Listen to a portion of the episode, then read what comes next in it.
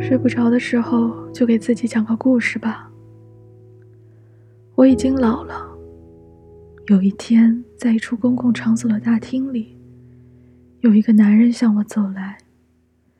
他主动介绍自己，他对我说：“我认识你，永远记得你。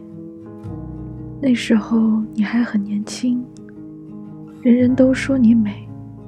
现在，我是特地来告诉你。”对我来说，我觉得现在你比年轻的时候更美。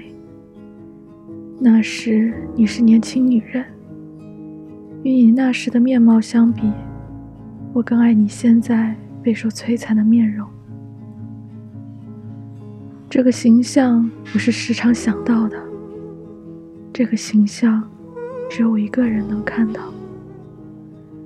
这个形象我却从来不曾说起。它就在那里，在无声无息之中，永远使人为之惊叹。在所有的形象之中，只有它让我感到自悦自喜。只有在他那里，我才认识自己，感到心醉神迷。太晚了，太晚了，在我这一生中。这未免来得太早，也过于匆匆。才十八岁就已经是太迟了。在十八岁和二十五岁之间，我原来的面貌早已不知去向。我在十八岁的时候就变老了。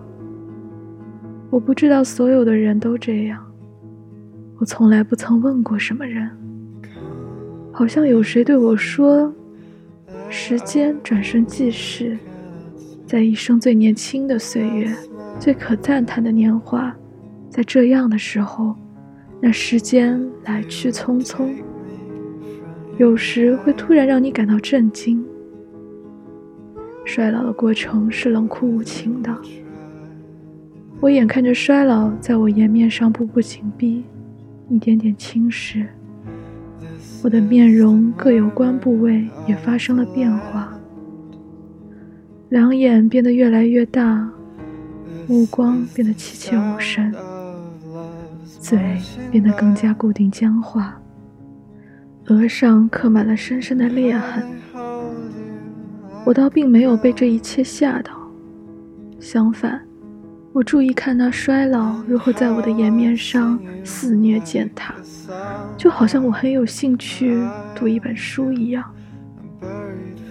我没有搞错，我知道，我知道衰老有一天也会减缓下来，按它通常的步伐徐徐前进。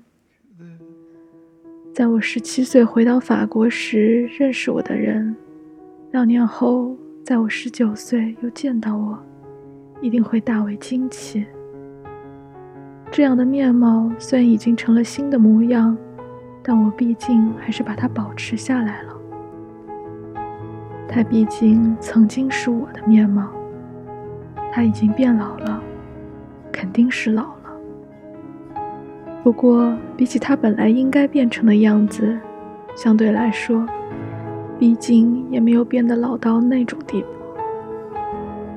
我的面容已经被深深的干枯的皱纹撕得四分五裂，皮肤也支离破碎了。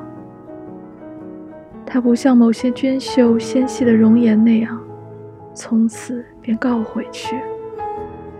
它原有轮廓依然存在，不过实质已经被摧毁了。我的容颜是被摧毁了。对你说什么好呢？我那时才十五岁半。